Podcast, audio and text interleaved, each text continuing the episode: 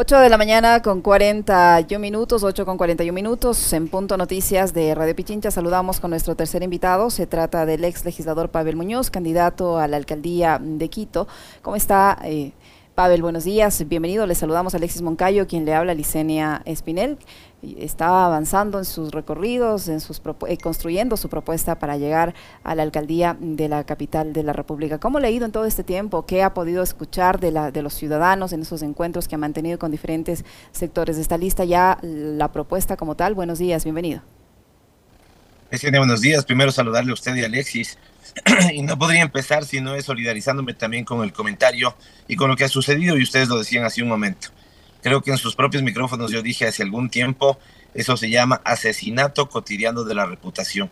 Eso es lo que hacen permanentemente determinados sectores, determinados pseudo periodistas, donde mm, no les importa de la forma en la que ensucian a las personas, asesina su reputacional de manera cotidiana y después vaya a ver usted, diseña Alexis, si efectivamente hay un medio de comunicación que contrasta, que saca la verdad, no es así, por lo tanto, lo acontecido la semana anterior con Alexis, lo acontecido con usted hace algún tiempo, amerita y merece la solidaridad. Lo segundo, el diseña así, recorriendo Quito de cabo a rabo, haciéndolo, digamos, con mucho agrado, con mucho estrés también de por medio, porque es increíble cómo la ciudad está absolutamente paralizada, eh, cada, digamos, paralizada por el tráfico, me refiero también, ¿no? Cada recorrido nos supone a nosotros, eh, digamos, un tiempo ya incalculable, porque literalmente ya no se puede calcular, em, pero nos quedamos con la parte más, más digamos, nutritiva que tiene el recorrido con, por la ciudad, que es haber logrado el mejor equipo de asesores que pueda tener algún candidato, me refiero a los quiteños y quiteñas, y con ellos juntos elaborar una propuesta que tiene cinco ejes centrales y que apenas lleguemos a la alcaldía o apenas se han anunciado los resultados el 5 de febrero del próximo año, los empezaremos a implementar. Qué gusto saludarle al doctor Pavel Muñoz. ¿Sí está abierto mi micrófono o no? Ahí está. Qué gusto saludarle al doctor Pavel Muñoz. Eh, justamente ese tráfico es el que le ha impedido llegar hasta el estudio al doctor Pavel. Eh, pero siempre es un gusto conversar con él. Eh, estos, estas semanas y estos meses en recorridos ya haciendo campaña, em, ¿Qué, ¿Qué, saca como conclusión, Pavel? Primera conclusión de las conversaciones que ha tenido con los vecinos, con las vecinas, con los dirigentes barriales de la ciudad esta eh, capital de la República que dejó de ser un referente no solo para la región, sino para el mundo, eh, en muchos temas, temas ambientales, temas de movilidad, temas de seguridad inclusive. Hoy eh, hemos sufrido un abandono ya de tres periodos consecutivos municipales y obviamente las inquietudes, las necesidades, urgencias de la gente deben haber variado y mucho. ¿Qué es lo que saca como primeras conclusiones de, de estos primeros recorridos, Pavel? Bueno, sí, efectivamente, Alexis, un gusto saludarle, un, saludo cariñoso a todos ustedes. Em, lo que noto, lo que no, lo que digamos se deja ver es que los tres principales problemas de la ciudadanía son inseguridad, desempleo y pobreza. Esto es, digamos, lo, lo, lo, central. Y sobre esa base, Alexis, lo que hemos constituido también o construido es una propuesta que ataca esos elementos. El primer eje es el eje de la seguridad el segundo eje es el eje de la economía y el trabajo, el tercero la protección y el bienestar de los, sobre todo de, toda la población, pero sobre todo en los grupos de atención prioritario, el cuarto el tema de movilidad sostenible, donde está, ojalá podamos enfrentar, digamos, con la fortaleza que amerita el problema del tráfico en este momento y de la movilidad en Quito. Cuando digo ojalá es porque necesitamos el apoyo del transporte, cuando necesitamos el apoyo, necesitamos el apoyo de la ciudadanía, de parte de la autoridad tendrá una autoridad absolutamente clara en lo que se necesita, clara en las decisiones y fuerte en eh, hacer respetar esas decisiones. Y finalmente el quinto, donde hablamos de una ciudad o de un territorio que sea intercultural, que sea ecológico, que sea deportivo, que sea entretenido, que sea ameno también y que funcione las 24 horas del día, eh, al menos en los sectores que sí lo ameritan si queremos ser potencia turística. Digo esto, Alexis y Licenia, porque no sé si a ustedes les acontece también, pero cada vez nos encontramos con una ciudad más fantasma. Esta ciudad está cerrando a las 8 de la noche. El otro día literalmente quería comerme un sándwich a las 10 y cuarto de la noche que terminaba tareas de, trabajo de pre-campaña. Ya no había dónde, o sea, no había dónde literalmente. Y estaba en ese momento en la parte más céntrica de Quito, digamos que debería ser un, eh, si ustedes quieren, un eh, centro fundamental de eh, turismo, estoy pensando en el que viene a Quito, ¿no es cierto?, por vacaciones, por trabajo y quiere de alguna u otra manera salir a conocer la ciudad. Se topa con a las 8 de la noche con una ciudad muerta. El día del concierto de Bad Bunny, que digamos la ciudad también estaba eh, absolutamente, eh, digamos, loca en una parte de la ciudad, alrededor del Estadio Olímpico Atahualpa, decidimos hacer un ciclopaseo y a esto habrá sido que ocho y media de la noche pasé por la avenida Amazonas, entre el tramo de La Orellana y La Patria, y absolutamente muerta, absolutamente muerta. Y esto no era así. Esta era una avenida comercial, una avenida además destinada para que locales de comida, por ejemplo, atiendan a los eh, turistas que además se asientan en esa zona, que es una zona turística. Entonces, es eh, duro, lamentable, doloroso lo que está viviendo en Quito, pero al mismo tiempo nos llenamos de amor, de optimismo y de esperanza, porque esa realidad la vamos a cambiar claramente. ¿Y cómo se va a cambiar esa realidad, Pavel? Tomando en cuenta los niveles de inseguridad que tiene la ciudad y que precisamente por eso es que se cierra tan temprano o, cierra su actividad tan temprano. No es la competencia del municipio, pero algo se podrá hacer desde el municipio. Licenia, primero subrayo lo que usted dice, no es competencia del municipio, es competencia de un gobierno que en este momento termina siendo demasiado indolente frente al problema. Diseña, ustedes suelen entrevistar, em, y me parece que lo han hecho hace poquito, no sé si entrevistaban sobre la discusión del presupuesto general del Estado, pero fíjense en lo que ha pasado en el año que estamos terminando. No ha habido un solo día en el que tengamos el precio del petróleo al menos al nivel que lo presupuestó el gobierno, siempre ha estado más alto, ha llegado incluso a marcar hasta el triple de lo que presupuestó el gobierno.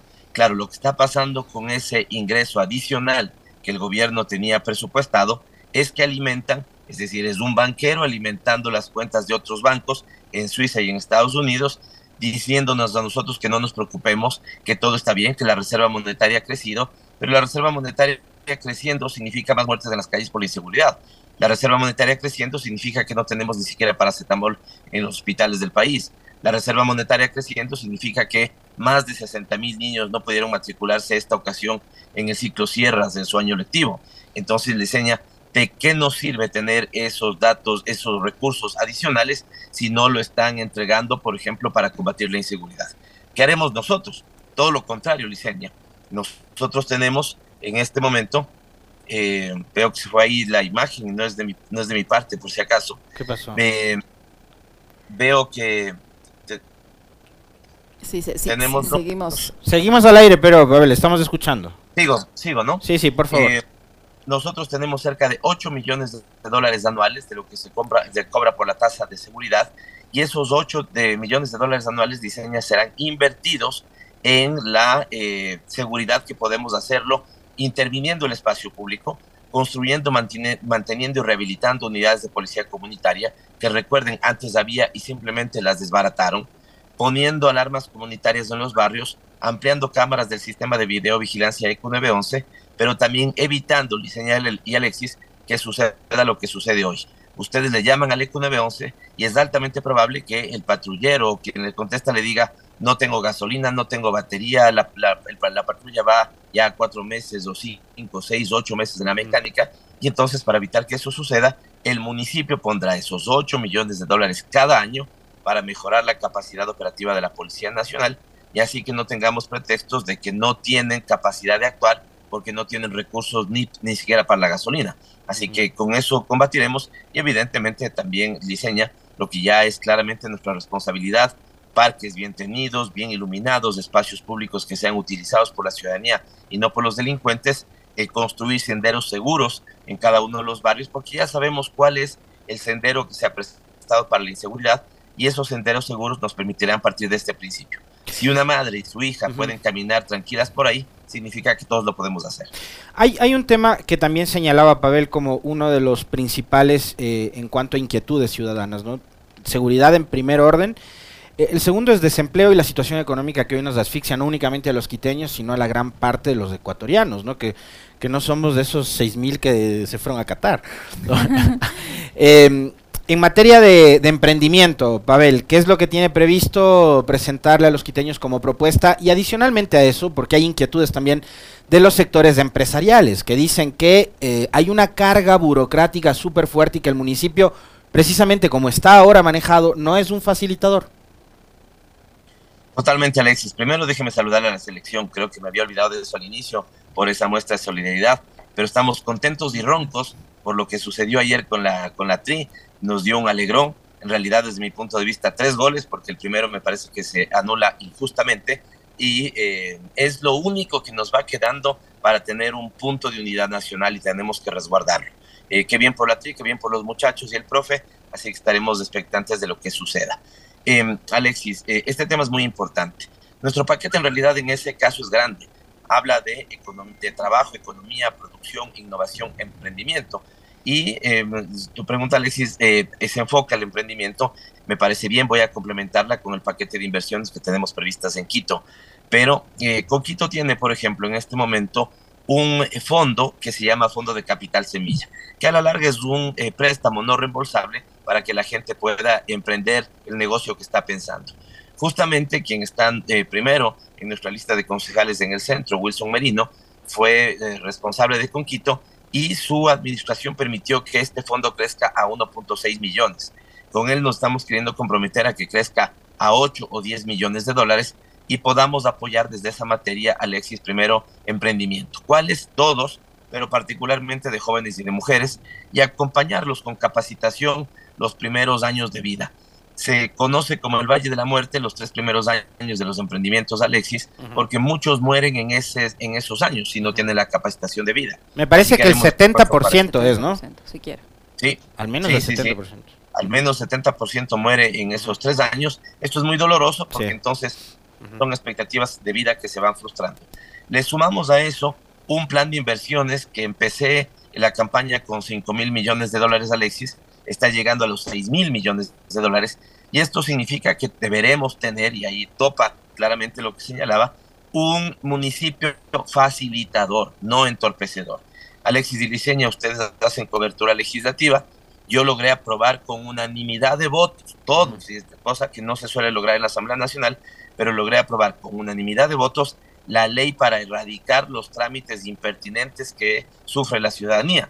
Si lo, si, digamos, si logré aprobar esa ley a nivel nacional, sería un loco si yo no aplico esa ley en el nivel municipal. Y por lo tanto tendremos un municipio donde se olvidará de los trámites impertinentes, donde trabajará de cara a la ciudadanía y será un facilitador de las actividades económicas y los emprendimientos, porque no podemos jugar con las expectativas de futuro de la ciudadanía que tanto está sufriendo en este momento, porque al no conseguir trabajo decide emprender y termina siendo ese también muchas veces un via crucis en términos de tramitología con el municipio. Desterraremos esa tramitología impertinente. Eh, Pavel, eh, posiblemente no, no, no, no, vale la pena mm, perder algunos minutos de esta entrevista en lo que le voy a preguntar, pero creo que sí, para que la gente que no escuchó su versión la escuche. En los últimos días, tras la comparecencia del señor Pareja Yanucelia a la Asamblea Nacional, se le hizo algunas acusaciones a usted también. Y, resulta que es como coincidencia, ¿no? Porque usted está en esta pre-campaña para la alcaldía de Quito. Y también por allí algunos medios de comunicación han empezado a, sacar a la luz las supuestas glosas en Contraloría que usted debidamente en su momento las explicó, además que es un proceso que tiene su tiempo, ¿no? Eh, eh, y, que no es una conclusión. Eh, ¿qué, hay que decir al respecto de la acusación que le hace el señor Capaya? Para que vean todo el tiempo que he estado conectado a la entrevista, le escuché a Julián también señalar el manejo mediático y han vuelto a hacer lo de siempre, ¿no? Un sinvergüenza, un corrupto confeso, lo desempolvan tres meses para que supuestamente quiera ensuciar. ahí señaló algún tema que además la prensa lo recoge muy mal, ¿no? Porque él dice claramente incentivado a mencionarme a mí, a mencionarme, porque eso es lo que ha hecho, simplemente me ha mencionado, dice, creo, me parece que, literalmente estas son sus palabras, diseña, creo, me parece que, y señala que supuestamente me ha entregado a mí un informe de las cosas que él denunciaba, supuestamente el 20 de noviembre del 2011. Pero como además Diosito no desprotege a los que a los, a los honestos, que somos más, ese día 20, justamente ese día, tengo la acción de personal donde yo recién estaba ingresando a la Secretaría de Planificación. Lo he mostrado, digamos, en algunos medios, ahí está el, la acción de personal. 20 de noviembre del 2011 yo entro a la Secretaría de Planificación. Era mi segundo periodo después de haber sido viceministro en el MIES. ¿Y cómo podía yo recibir de un impresentable como él un informe, ¿no es cierto?, de carácter reservado. Así que una barbaridad que se cae por sí misma y lo otro simplemente ha sido defenderse frente a las barbaridades de Contraloría que ventajosamente Licenia, al menos una de ellas, ha sido dada de baja. ¿Sabe cuándo le dan de baja Licenia? Cuando el Tribunal Contencioso Administrativo quiere poner la fecha para que yo pueda ejercer mi defensa, se da cuenta del mamotreto que tiene en sus manos y ni siquiera fijó fecha de defensa, dada la barbaridad jurídica de la que estábamos hablando. Lo mismo pasará con la segunda y eso me da la tranquilidad de seguir hablando con quiteñas y quiteños, no de la campaña sucia, que dicho sea de paso, ya empezaron, sino de la esperanza que vuelve para Quito, porque todos juntos en Quito, teniendo claro lo que debemos hacer, invirtiendo como debemos invertir y teniendo una autoridad que se comprometa con los problemas y sobre todo las soluciones de lo que Quito eh, necesita en este momento, lograremos que Quito renazca. Ese es mi compromiso y a eso me dedicaré en la campaña, dándole cero de atención a los ataques a la campaña sucia y a las infames. Volviendo a los temas que tienen que ver con, con la capital y las propuestas para la ciudad de parte de Pavel Muñoz y la lista de concejales de la Revolución Ciudadana. Eh, hay dos cosas que a mí me llaman mucho la atención. Por, digamos, eh, Quito va a tener el metro más largo del mundo, no por la extensión que recorre, sino porque el, por el tiempo que ha demorado en construirse. Eh, ¿Cuál es el modelo de gestión que Pavel Muñoz y su equipo ha previsto para este proyecto que muchos hace 10 años de atrás pensaban que iba a ser la gran solución para la movilidad? Hoy yo menos que antes creo que lo, va a hacer, porque esta es otra ciudad, indudablemente, que la que teníamos hace una década. Eh, pero ¿qué es lo que prevé Pavel con el metro? Y lo otro, hay, hay, hay varios proyectos legítimos, absolutamente, Pavel, de algunas parroquias de la capital eh, que pretenden independizarse y promover su cantonización. Eh, ¿Cuál es también la visión del candidato de la Revolución Ciudadana con respecto a estas intenciones que desmembrarían a, la capital y, por ejemplo, podrían dejarle a Quito, la capital de la República, sin aeropuerto. Eh, Alexis, primero empiezo con lo último, que me parece que debería ser cortado de raíz. Mire, me parece una iniciativa eh, que desde mi punto de vista, más allá de la emoción del momento, no se sostiene en lo absolutamente para nada. El, eh, porque para esto hay que entender, digamos, cómo funciona el país, ¿no? Nosotros tenemos 221 cantones en total y tenemos un eh, régimen de distribución de recursos que toma los ingresos permanentes y los no permanentes. Esto constituye un pastel y ese pastel se divide en 221 partes. Si quienes pretenden eso, y esto hablo para cualquier parte del país, ¿no? Si quienes pretenden un, proceso de cantonización, eh, digamos, a la rápida, contrario a lo del metro, eh, deberían darse cuenta que si ponen menos comensales, a ellos y al resto de los 221 tanto les va, a llevar, les va a llevar menos recursos. Por lo tanto, es una barbaridad. La otra pregunta sería, ¿qué parte quisieran asumir de las deudas que tiene Quito en este momento porque han sido hechas para toda la capital? Yo creo que son propuestas que podrán ser respetables, los principios que les quieren llevar a eso, pero me parece que son verdaderamente inejecutables y un eh, severo golpe, no, no severo golpe, porque al final del día, digamos, esas expectativas no creo que van a prosperar, sino una propuesta que creo que en nada le beneficia a la capital y menos aún a quienes las están planteando para los territorios de los que están planteando. Cierro eso porque digo, me parece que no, no, eh, no siento que se vayan a alimentar y me parece impertinente alimentar deseos de esas características. Y lo otro, Alexis, em, ah, el metro de Quito. No solamente el más largo, sino el más lento, Alexis, se va a constituir porque vamos, recuerden ustedes, bueno, ustedes no les han de haber invitado, eh, ustedes y yo creo que no, no calificamos en esta categoría puesta de moda, además ahora por Bad Bunny, de VIP, ¿no? No somos así ni periodistas muy importantes, ni políticos muy importantes, por lo tanto es altamente probable, no sé si algunos sí lo, sí lo pudo hacer, que hayan ido, eh, altamente probable que no se les haya invitado a el viaje inaugural del metro de Quito. Hace cuatro años, Alexis y Liceña, hace cuatro años el viaje inaugural del metro de Quito y hasta ahora no está inaugurado, una vergüenza. Eh, el concejal Guarderas ha dicho que lo va a inaugurar. Creo que nos están vendiendo una cortina de humo diciendo que sí, que va a operar, pero que ahora es gratuito. No tienen claro, digamos, qué es lo que quieren. Nosotros lo vamos a inaugurar. Yo soy más optimista que usted, Alexis, en ese sentido. Creo que el metro, los metros sí logran de alguna u otra manera mejorar las condiciones de movilidad de la ciudad. Les doy este dato que para mí fue muy decidor. Me lo dieron los, los sectores del transporte. Eh, hay un estándar para saber a cuánto se mueven o a cuánto deben moverse las ciudades, más o menos 16 kilómetros por hora. Quito se está moviendo a 2.5 kilómetros por hora, ¿sí? Es una barbaridad lo que estamos perdiendo en términos de dinamismo económico, productividad para la ciudad y vamos a lograr que eso se mueva más. Por lo tanto, el metro Alexis y Licenia será, además de un medio de transporte importante, el pretexto y la columna vertebral para un cambio de todo el sistema de movilidad en Quito que tiene que ser integrado. Por ejemplo, debemos tener un sistema de recaudo inteligente y moderno que nos permita pagar con tarjetas o con el propio celular.